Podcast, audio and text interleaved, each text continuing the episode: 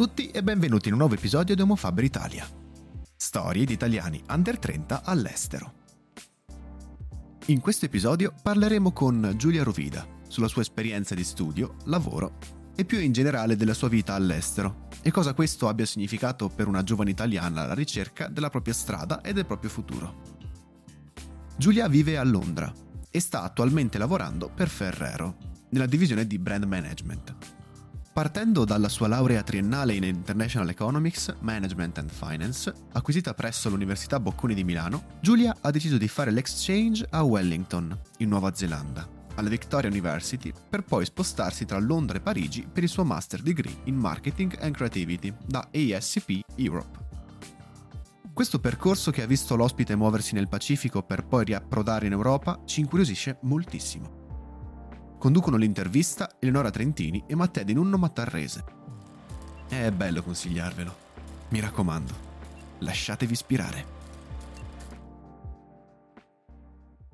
Ciao a tutti e benvenuti a un nuovo episodio di Homo Faber Young. Ciao Giulia, benvenuta. Grazie mille. Io ho fatto due esperienze lavorative da L'Oreal, ovviamente un colosso del beauty multinazionale. Io ho avuto la fortuna di fare tante esperienze di marketing in parti diverse del marketing, quindi di attraversare diciamo diverse funzioni, diversi lavori, diversi progetti. Nel caso di L'Oreal ho svolto due, due lavori completamente diversi. E il motivo è perché um, dipende dall'ufficio in quale si trova. All'interno di marketing, almeno per l'esperienza che io ho avuto, um, tutto dipende se si trova all'interno di un team locale, che di solito viene chiamato una, una BU, una business unit, di un mercato, o se si tratta di un uh, team globale. Siccome le mie esperienze sono state una a Milano, nella bio appunto italiana, e una nel, nel team globale a Parigi, l'esperienza e il tipo di lavoro che viene svolto è completamente diverso. Nelle bio locali, quindi a Milano, eh, io sono stata inserita all'interno di un team che si chiama um, Kills, il marchio, un marchio che ha tante boutique, diciamo di un marchio di skincare molto bello, e eh, ci si occupa prettamente del mercato, quindi sviluppare quello che è il marchio sul territorio. Questo può avere tantissime sfaccettature, che può essere magari una retail strategy, quindi come posizionare i negozi, quello che poi è fatturato dei negozi, come si presenta l'ambience, anche il merchandising all'interno dei negozi, quelle che possono essere le campagne digitali che si svolgono sul territorio, magari i social media che si sviluppano sul territorio, ma c'è anche un lavoro dietro che è molto importante quando si tratta di lavori in biolocali, cioè proprio di guardare quella che è la performance del tuo mercato, cioè ogni mese, ogni sei mesi, ogni settimana, eh, come sta andando il tuo territorio, come stanno i tuoi punti vendita, eh, stai facendo, stai vendendo quello che tu hai preventivato di vend- vendere ogni mese, ci sono delle strategie per cui magari puoi aiutare qualcosa, magari qualcosa non sta andando così bene, che cosa possiamo attuare come strategia, eh, oppure magari sta andando bene, capire quali prodotti stanno andando particolarmente bene per quel segmento e quel mercato. Questo è stato molto bello, ovviamente perché sei molto a contatto con la realtà del territorio, eh, io magari chiamavo al telefono tutte le persone nei negozi tutto il tempo, ci conoscevamo, andavo a trovare, io andavo spesso in negozio, anche qualche volta ho anche servito dei clienti, ho fatto un training all'interno del negozio, ho trovato un'esperienza bellissima. Molto diversa quella invece all'interno all'interno di un team globale.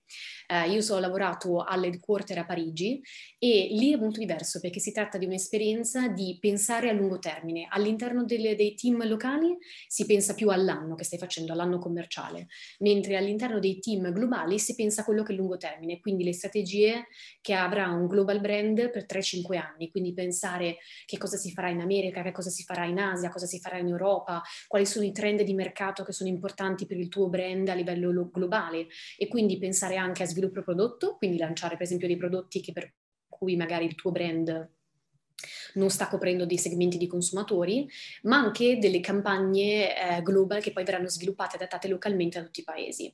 In ultimo, come dettaglio ti do, che secondo me è anche molto carino e interessante, eh, io in Italia ho lavorato per la divisione lusso, in L'Oreal ce ne sono quattro, eh, per il brand Kiss, e a Parigi ho lavorato nella divisione prodotti professionali per eh, Kerastase, quindi comunque due esperienze completamente diverse.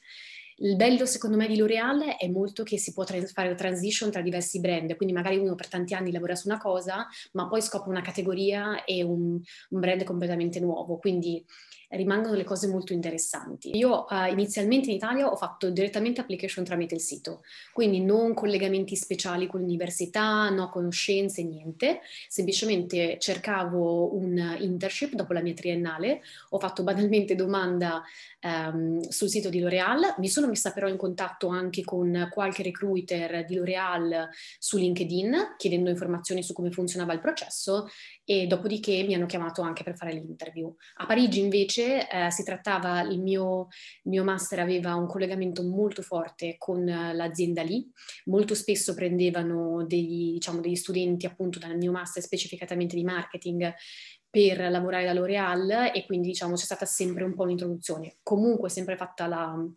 l'application sul sito, eh, però dopodiché comunque chiaramente sono venuti anche nel campus, hanno fatto il loro boost, eh, si facevano anche impromptu le, i colloqui lì, quindi comunque c'è stata possibilità di chiacchierarci anche prima.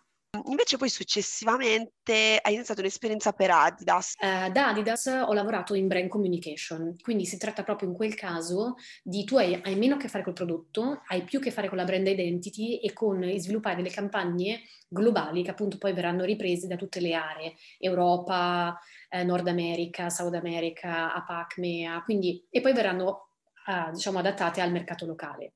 Quindi lì proprio si trattava di sapere che ci sarebbero stati dei lanci di collezioni e sviluppare le campagne che poi andavano a declinarsi sia da un punto di vista, se vuoi, televisivo, sia da un punto di vista digital, sia se vuoi di immagini che vanno nel retail, nei negozi e occuparti appunto di sviluppare, diciamo, tutta la identity di ogni campagna che poi andava traslata in tutti questi diversi channel.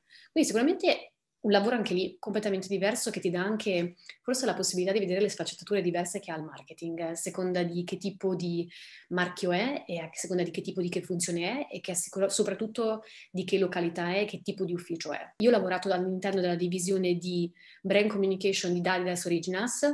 Originals rappresentava al tempo quando ci lavoravo io il 50% del fatturato di Adidas, quindi di fatto, se vuoi, più un'azienda di street style di moda o almeno metà quanto tanto un'azienda sportiva. E sicuramente, come abbiamo visto recentemente dalle collezioni che hanno fatto con eh, Gucci, con Prada e quant'altro, comunque va a inserirsi nel mondo della moda. Io faccio un po' più fatica a dirti magari solamente moda, però più fashion secondo me è esatto, cioè c'è quella collaborazione tra street style e moda che si sta aggiungendo adesso negli ultimi anni. Sicuramente è un'esperienza molto diversa, eh, il vibe eh, in ufficio molto diverso, molto più street style, molto più cool, mentre magari in ambito beauty e di moda tradizionale più magari un po' più elegante, un po' più ehm, diciamo anche un po', non so, c'è, c'è proprio un atteggiamento diverso, diciamo sì, eh, se vuoi proprio da Adidas proprio un atteggiamento laid back, cioè tu non vedrai mai una persona con un abito uh, in Adidas, mai qualcuno con delle scarpe eleganti, si tratta proprio di anche ai colloqui, tutti sono vestiti, diciamo, adatti a quello che è poi l'home brand, cioè non ti presenti, diciamo, se, se, uno si presenta in abito proprio non ha capito niente. Quindi sicuramente, sicuramente molto diverso. Eh, la cultura molto forte, molto forte la cultura in Germania perché nel quarter lavoravano 5.000 persone e quindi comunque proprio c'era, sai, anche un po' effetto Google, proprio a celebrare quello che è il brand. Tantissime persone si vestono con le cose del brand, tu vivi a 360 gradi la realtà dell'azienda ehm, in uh, L'Oreal molto forte, però allo stesso tempo, magari perché uh, L'Oreal si trova a Parigi, che comunque è una, citt- una città globale, una città um, capitale, si mischia con, po- con poi quella che è la cultura, diciamo, della, della città. In Adidas, Adidas le corte si trovano a Norimberga, quindi una città più piccola, e quindi magari un po' la cultura dell'azienda si espande anche di più al di fuori della tua vita semplicemente lavorativa. Vorrei chiederti qual è l'aspetto che hai ritenuto e ritieni tuttora più stimolante nel lavorare nel settore marketing o magari quale aspetto del marketing hai trovato più stimolante anche in base ai differenti lavori che hai fatto? E poi volevo chiederti se secondo te l'estero ti ha dato, diciamo, opportunità diverse rispetto alla realtà italiana o se pensi che, non so, le differenze che hai trovato siano più a livello aziendale rispetto che magari al, al luogo in sé. Allora, guarda, per che per aspetti del marketing che mi piacciono, diciamo che eh, forse sono riuscita a mostrarvi con l'esperienza che ho fatto il ventaglio di diverse attività che uno può svolgere. Questo per me è una cosa che è sempre stata bellissima perché appunto non, non fai mai la stessa cosa, ma veramente ogni giorno e in ogni esperienza lavorativa, in ogni taglio di lavoro di marketing, eh, puoi fare attività completamente diverse. Per me questa è una cosa che mi rende sempre curiosa, interessata e mi rende insomma, la giornata sempre una diversa dall'altra. Quindi questa è una cosa che mi è sempre piaciuta. Eh, vedendo magari anche l'esperienza che sto facendo ora, un altro aspetto del marketing che secondo me è sempre bellissimo e che cerco di spiegare e passare agli altri è che comunque veramente tu vedi il tuo brand evolvere. Per me una cosa interessantissima è stata sempre pensare come gli altri, sia consumatori ma, ma le persone normali, come identificano un marchio e pensano, ok, quel marchio, io penso quella cosa lì. Se tu pensi alla Nutella, pensi già a un asset di valori, di colori, una serie di altre cose. Se tu pensi alla Lancôme, pensi a un asset di valori, di colori e... E questa è una cosa, cioè la parte anche psicologica che si è legata al marketing, che identifica un marchio per alcune parole, colori, tu sai chi è che vuole immagine, è una cosa che mi ha sempre incuriosito tantissimo. Quindi questo. In termini di Um, se cambia più d'azienda o più location, ti direi dalla tipologia di ufficio, nel senso che almeno questo vale per le multinazionali, cioè più che dire magari a Milano è così e a Londra è così, è più il tipologia di ufficio, quindi sarà un ufficio di biolocale, un ufficio di area che gestisce diversi paesi o un ufficio globale tenderà ad influenzare che tipo di attività verranno svolte per un marchio e quindi sarà quello che detterà un po' più il tipo di lavoro che avrai andare che andrei a fare. Quindi l'estero ha giocato una sua parte, ma sì, cioè dipende. Se, tu, se una persona decide di stare in una città d'Italia, ovviamente eh, avrà a disposizione le opportunità a seconda delle aziende che sono presenti sul territorio. Se c'è un'azienda che è un'azienda, diciamo, locale di quel posto lì, immagino per esempio anche un Prada a Milano, Prada nasce a Milano, quindi il loro ufficio centrale sta lì, quindi diciamo le attività più, se vuoi, globali le svolgeranno anche da lì. Se invece uno dice, ok, io per esempio voglio lavorare per la Nike, la Nike ovviamente c'è un headquarter in America, c'è un altro headquarter in, ad Amsterdam che si occupa delle attività um, europee, però se io per esempio voglio andare a lavorare a Milano, ovviamente mi occuperò di quello che è il territorio, quindi a seconda un po' di quella parte lì. Nel mio caso ovviamente l'estero ha giocato una parte perché ho potuto avere la possibilità di accedere a uffici globali che ovviamente in altre città italiane non mi sarebbe stato data la possibilità. Quindi quello sì mi ha dato la possibilità di cambiare e di vedere come lavoravano diversi uffici e diversi settori, in questo sì. Eh, infatti mi hai anticipato perché ti avrei chiesto se a tuo parere l'estero ti ha offerto più possibilità, ma ovviamente sì, è chiarissimo questo dalle descrizioni che hai dato. Ti dico sì per la tipologia di lavoro che volevo fare io. Non penso necessariamente che uno dica, dica devo per forza andare all'estero per fare una cosa bella di marketing. No, ci sono tantissime opportunità bellissime anche in Italia, ma dipende dal tipo di lavoro che uno vuole fare. Se uno vuole fare delle campagne globali per un marchio che non è presente in Italia, sarà un po' difficile. In questo senso sì. Passiamo al tuo lavoro attuale. Io mi sono trasferita due anni fa a Londra, appunto per un'opportunità lavorativa con la Ferrero. La Ferrero uh, è presente a Londra con un ufficio appunto di BU locale um, e copre il territorio di UK in Ireland. Quindi anche qua, questo si tratta ovviamente di un ufficio locale come quello che diciamo un po' svolto in Italia, a Milano per, per L'Oreal, mentre l'ufficio globale si trova in Lussemburgo. Um, una cosa secondo me che ho notato della Ferrero recentemente è che veramente poche aziende al mondo Uh, hanno una presenza territoriale in così tanti paesi del mondo. Cioè mi è capitato di andare in Spagna, in Francia, in America e tu vai al supermercato e trovi le cose della Ferrero. Non così tante aziende, anche locali qua in Inghilterra, possono dire la stessa cosa. La presenza globale è veramente fer- fortissima per la nostra azienda ed è eh, veramente forse uno dei più marchi italiani più riconosciuti al mondo. Quindi per me questa è una cosa bellissima, cioè pensare di aiutare un'azienda italiana ad espandersi diciamo, in altri paesi all'estero. Quindi questa è una cosa che mi è piaciuta moltissimo. Per quanto riguarda l'ambiente in Ferrero, è un ambiente onestamente ottimo, è un ambiente super friendly, è un ambiente super accogliente, è un ambiente dove se qualcuno non sa qualcosa ci sarà sicuramente qualcuno che è disponibile ad aiutare ed è proprio cioè, un, ambiente di gruppo. Quindi è una cosa che io eh, consiglio sempre. Ho fatto un po' di tempo fa delle delle interviews per, per, degli stagisti e mi chiedevano sempre tutti ma com'è l'ambiente, ma com'è l'ambiente, per cui è una cosa importantissima, dicevo, è veramente molto friendly, per cui è una, una caratteristica secondo me che piace tanto, che attira molto. Secondo me anche dal, dal brand in sé un po' traspare, no? Questa cosa, cioè se io penso alla Ferrero e penso alla Kinder, mi traspare questo senso, no? Di friendly, di un ambiente positivo comunque, quindi... E ti direi sì, sì, secondo me tendenzialmente i vari marchi, specialmente se lavori in marketing, se lavori in brand management, attirano il tipo di persone che eh, poi magari anche i valori che sono, diciamo, del brand. Cioè io ho, diciamo, visto in generale che tendenzialmente è così, perché chi, chi, si vede in un brand, chi lo vuole fare crescere, chi lo portare avanti e poi attira quel tipo di persona, eh, diciamo, un po' a gestirlo. Quindi sì, sì, sì. io non sono stata una persona tendenzialmente che avevo il pallino che per forza dovevo partire, dovevo andare a fare questo. Mi è sempre piaciuto viaggiare, ho sempre fatto, diciamo, tantissime esperienze perché io ho fatto lo scambio anche al quarto anno um, col liceo, quindi sicuramente sono sempre stata una persona che ha amato viaggiare, però non era una persona che ti dice no, basta, io in Italia non ci voglio stare, solo quel paese lì. Questo no. Eh, ti dico sicuramente che nel mio caso eh, tutte le esperienze che io ho fatto in diversi momenti della mia vita hanno fatto un passettino un pochino più avanti. Quindi magari ho fatto l'anno di scambio al quarto anno, quella è stata una prima esperienza. Ho fatto lo scambio in triennale, è stato un tassello in più. Questo tassello in più mi ha dato la possibilità di dire, sai che c'è, ce la posso fare, ho la, ho la, forza, diciamo la forza, la convinzione di dire vado a fare la magistrale all'estero.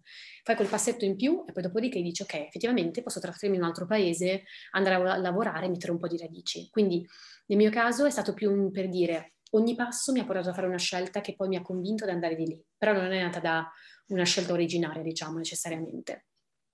Dall'altro canto ti dico, secondo me Fare un'esperienza all'estero è bella, sempre bellissimo, perché comunque ti dà la possibilità di aprire la mente, conoscere cose nuove, sicuramente e soprattutto metterti alla prova, cioè fare un test con te stesso, metterti alla prova magari su quelle che sono anche delle difficoltà.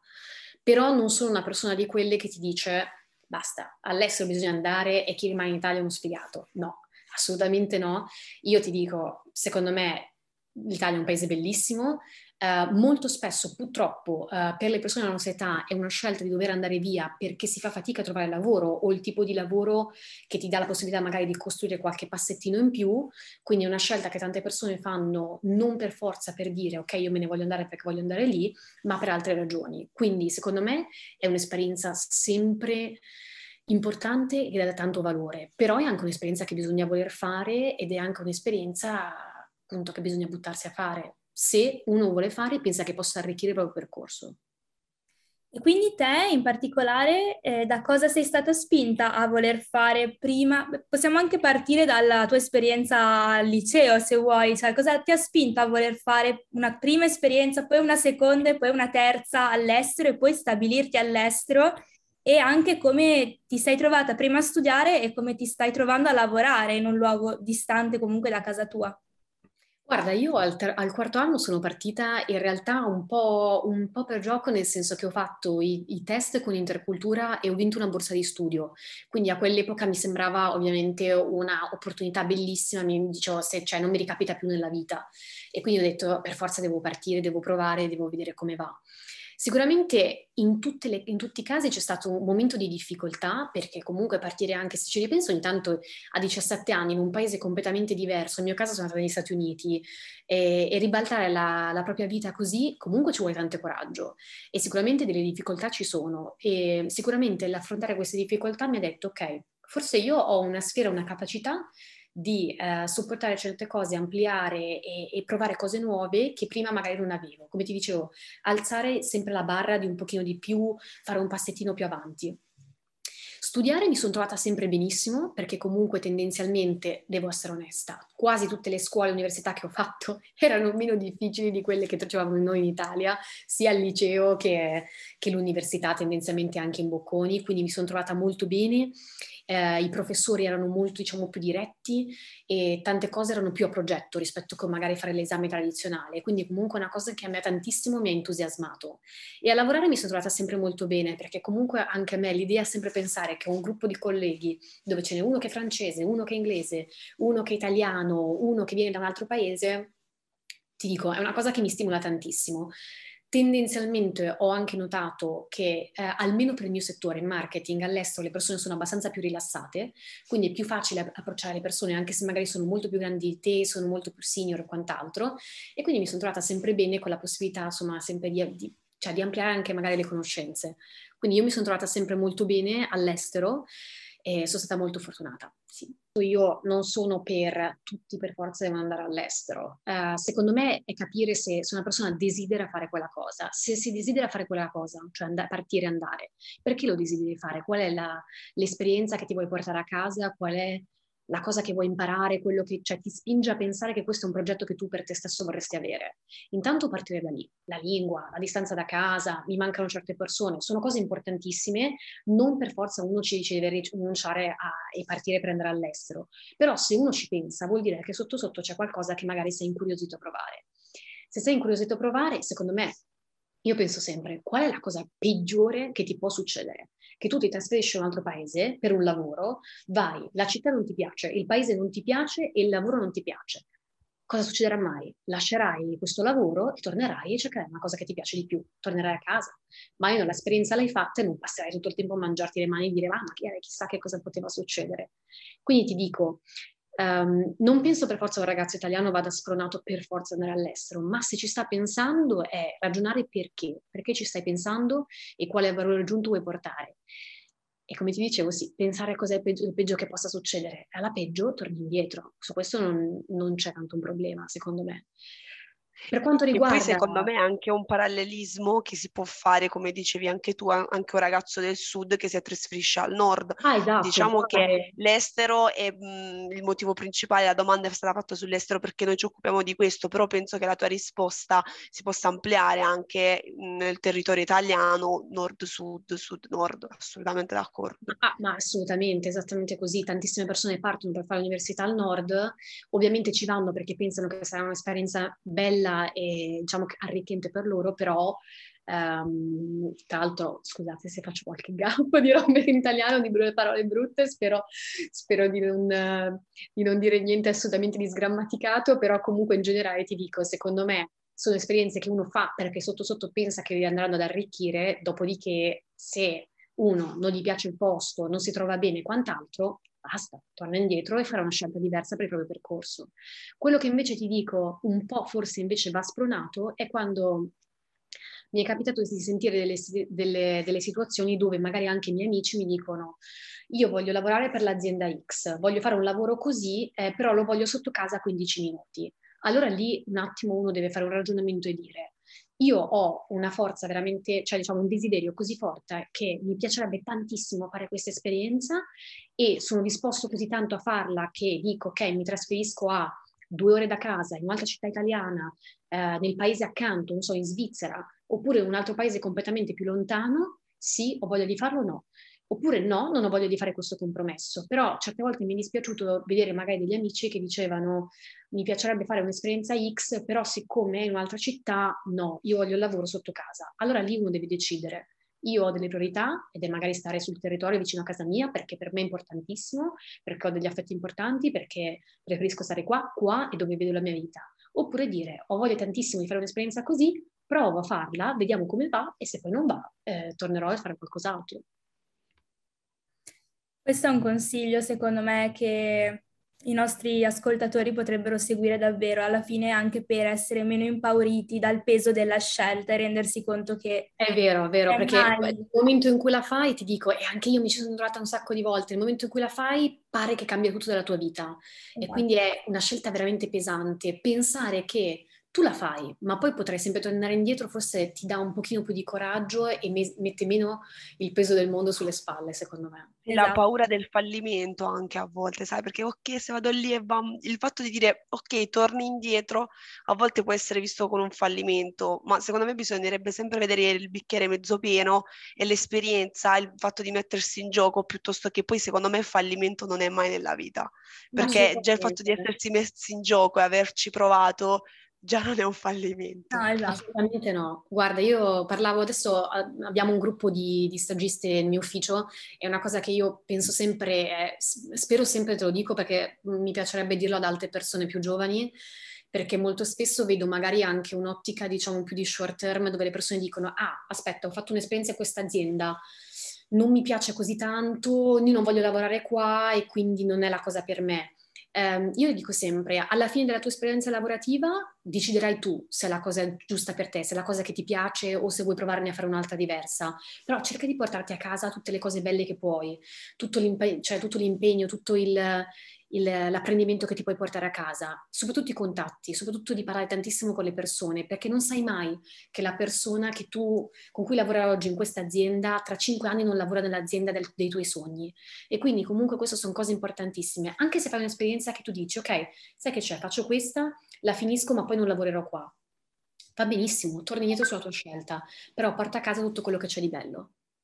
Giulia, siamo verso eh, le conclusioni, quindi volevo chiederti se nei tuoi progetti futuri immagini mai di tornare in Italia.